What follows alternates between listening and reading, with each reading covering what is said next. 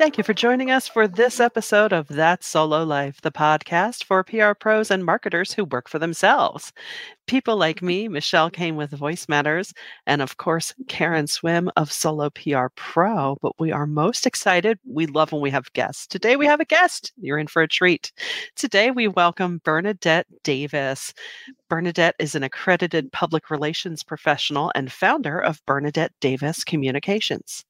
She and her team use their depth of expertise in media relations, executive communications, internal employee communications, diversity, equity, and inclusion, and mm-hmm. corporate editorial to support clients. So that sounds marvelous. And we are so happy, Bernadette, that you're with us today. We're lucky. Welcome. having me. No, this is phenomenal. So tell us about your work in, in DEI communications because it's very important work. Okay. So, again, thank you both for having me on today. I lead a small but mighty team. I started the company, though, as a solo in 2014 and have transitioned into a boutique agency. And one of our areas of expertise is in DE&I communications. So, before I started this agency, the last job that I had, traditional role, was at Walt Disney World Resort, which I loved. And I worked on a team, the public affairs team, and we had internal clients. Two of my internal clients at that time were the DE&I team and the supplier diversity team. And while I worked with a lot of clients um, while I was there, I did learn a lot from those two teams. Little did I realize when I was doing that work as an employee there that, you know, two, three, four years later, I would end up starting an agency and using that expertise to then serve clients. So that's how that journey mm-hmm. started with me, specifically with DE&I communications, bringing that knowledge together with my communications experience. And so my team operates very well as an extension of corporate comms teams because we do have design capabilities, mm-hmm. communication strategy, content development. So we can really be a almost like their in-house agency as an external partner. And we apply that to DE&I work as well. So for example, when we work with a chief diversity officer or with a communications team that wants some more DE&I experience, we might write for senior level executives who are giving speeches and presentations where they have an inclusive component. We would do design work for them, DE&I reports, and even internal and external communication strategy. So, how are you talking to your employees about the inclusive work that the company does? And we help to amplify those stories, figure out what are the right stories to tell to reach their audiences, and even developing that messaging. I thank you so much for that rich explanation because I think for people that may not be involved in DEI and B work, that you may underestimate the amount of activities that get poured into helping um, companies to to really have an inclusive culture that because that is that's the full breadth of public relations services dedicated to a very specific part of the company and then weaving that into the overall messaging as well. So that that was really helpful. I'm i'm really interested some of the things that that i'm seeing beyond not with my own clients but just you know when talking with people that do this work is that we've seen this year be a little bit tumultuous, a little bit economically challenged. And we're used to seeing things like marketing and PR being cut back, but it seems like some DEI programs are also being cut back, or departments are being merged into other pieces of the company, which is disturbing because there's so much work to do. What trends are you seeing in your work with your clients or just in talking with other colleagues that are also in this space? So, Karen, I think first of all, it's interesting, a little bit tumultuous. Yes, uh, more than a little bit and more than a year.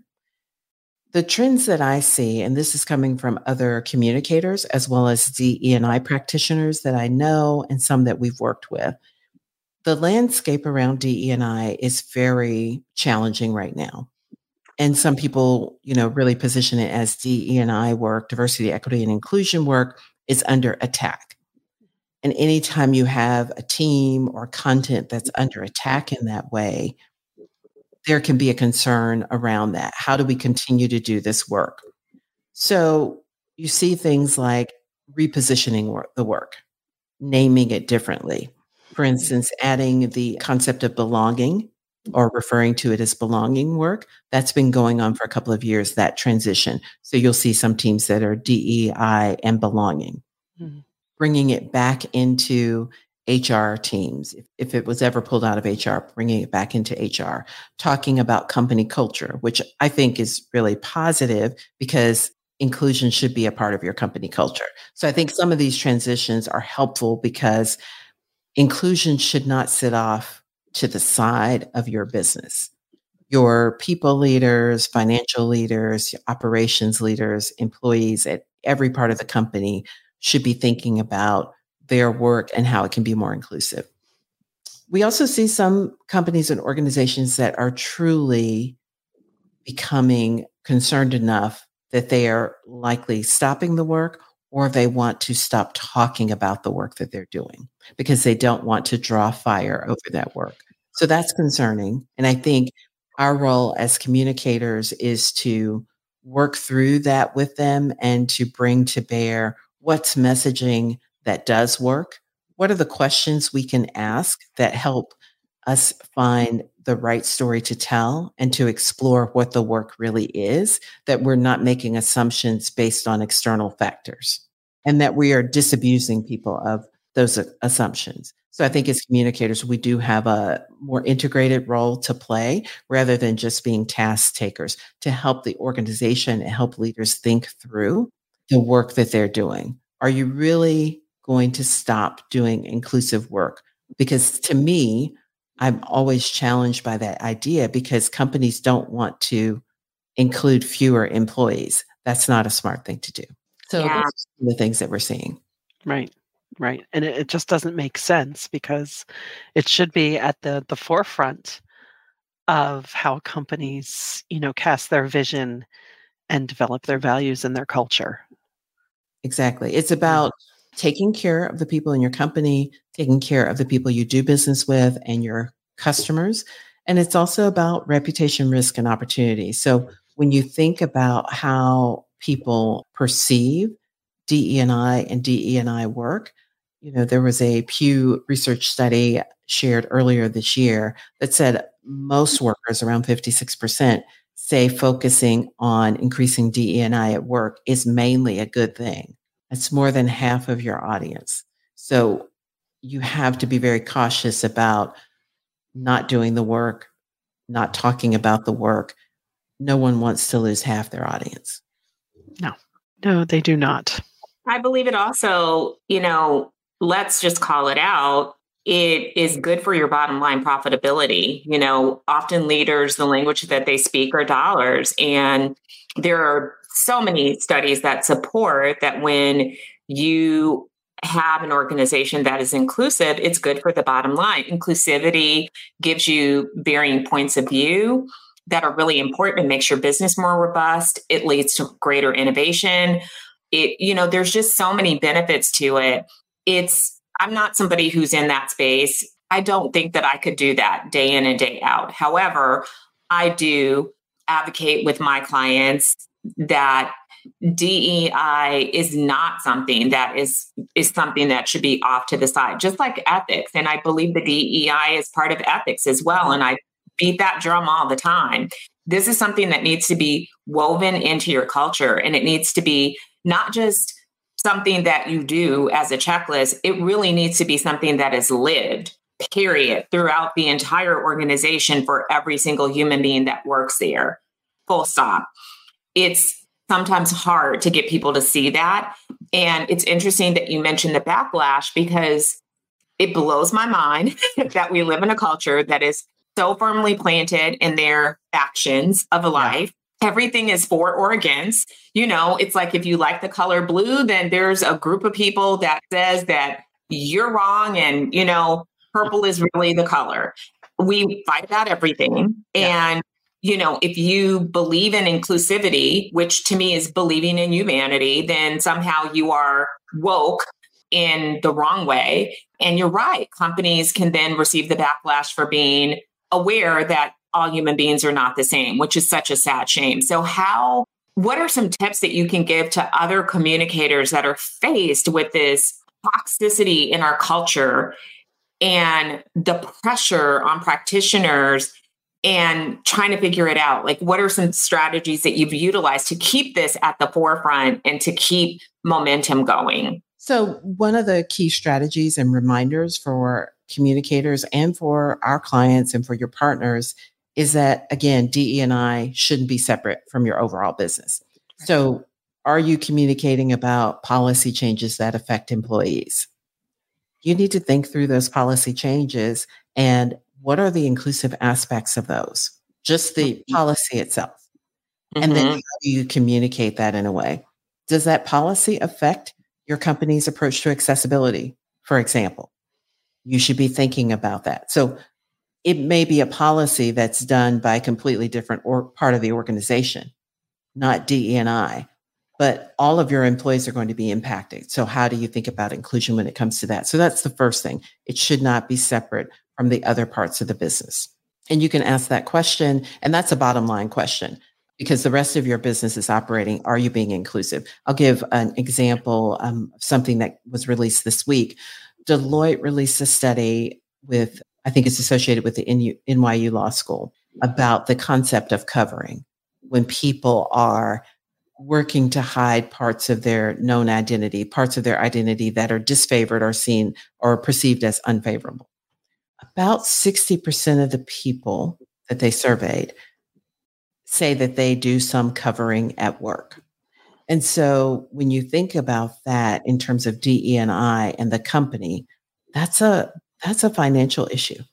Because if people aren't comfortable at work and they're in an environment where they feel like they need to cover, I would imagine that that plays into them moving around company to company. And we know there's a cost associated with that every time that you need to deal with that. As a business owner, a corporation, there's a cost associated with that. But if you address that and make create an environment where people do not feel like they have to cover, as many people you know, fewer people feel like they have to cover. And there's all kinds of covering, right? So there's covering mothers covering in the workplace, not talking about their children if they perceive that to be a challenge, people covering based on their faith, based on their orientation, their LGBTQIA identity. And so that's affecting a lot of people. So that's another reminder that it affects a lot of people. So that's another thing to say to business leaders to keep the momentum going if we aren't going to do this work, how do we address these very real concerns that our employees have brought up and are mentioning and that we need to ask them about? Hmm. So, another way to keep the momentum going is to look at your employee engagement and what your employees are saying in your surveys and making sure that you're asking questions that get to the heart of whether or not inclusion is an opportunity or what your inclusion opportunities are there mm-hmm. probably isn't an organization on the planet that's perfect from an inclusive standpoint. It's a question of whether or not your organization is making the effort, making progress, and staying on top of what the people need, your consumers and the people who work there, in order to adjust to meet their needs. That's so true. And much like Karen said, that leaders mm-hmm. speak in dollars they also speak in metrics you know show me you know show me the goods prove it to me. So what what kind of mm-hmm. metrics do your clients find most impactful to make sure that they stay on the right track with these initiatives? You know those employee engagement scores the surveys and sometimes even doing internal focus groups to hear what employees are saying. Those are important metrics so if you want to get data that's important to do and you can build this into your surveys most companies do survey their employees. They even survey job candidates. Build in the questions to find out what their thoughts are around inclusion. And then there are some other information that you can get from employee resource groups, which tend to be very active and vocal and have their um, have the pulse of what employees are thinking who are members of different dimensions. So, what do they have to say? How do they respond? And some companies will go to them directly to ask them to engage on that. And then it can be a part of a company's overall reputation strategy. So when you look at reputation, however your company is measuring reputation or keeping tabs on that, How does your work on inclusion affect your reputation? How does it affect those measures? Do you find that companies we work with some clients that, you know, in my agency that deal with neurodivergence and the statistics on that are are pretty sad too that employers undercount their employees who are neurodivergent because they haven't self-identified for fear of backlash that's a huge problem because you're you're handicapping people from really being their the best employee because you're not giving them an environment in which to succeed. So do you find that companies pigeonhole DEI to a specific group or group of people and miss the global picture of what inclusivity really means? I think that's happening less now. Um, I think one of the challenges there, whether they intend to do this or not, is that certain dimensions of diversity are tracked more easily. And so you mentioned self identification. It's difficult for them to address challenges if self identification, if everyone doesn't self identify. And you aren't required to self identify. So they may not really know what their numbers are. But I do think there's an opportunity here. I like to think about things being designed for the best for everyone. Hmm. Yeah. So you think about this, and this will be, you know, an, a very tactile, I guess, example. When you think about restaurants and stores and even apartment buildings being designed, we often don't think, in my opinion, about design for mobility challenges until we have that mobility challenge. Right. However, many of the things that you can do to make a, a location more accessible would in fact be better for everyone. Yeah. And you don't know that you need it until you need it. But what if every place that you went into, every workplace, every store, every apartment building, every hotel was accessible? Because we tend to do that design. You know, there will be just a few hotel rooms in a hotel building that are accessible rooms. Right. But what if they were all accessible? And yes. so I think that's the kind of thinking that we need mm-hmm. even if your numbers don't indicate that you have whatever your percentages you think threshold of employees who are neurodivergent or who have a mental illness or any other disability. Maybe your numbers are not that high. But if you built an environment where you were accessible to everyone, then when they apply for a job, there it is. It's ready for them. And I do notice different things. We um, dined at a, a location this weekend, and I noticed it was very accessible. I also noticed that I saw different people there. Hmm.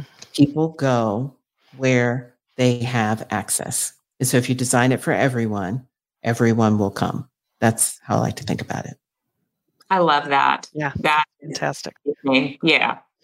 Yeah. It's such a no brainer too. You know, it's like, well, of course we should. My goodness. Why yeah. why do we keep doing things the hard way? it's it's just so bizarre to me. So, I know we touched on this a little bit as far as the state of DEI, but what do you think is ahead for DEI communications in 2024?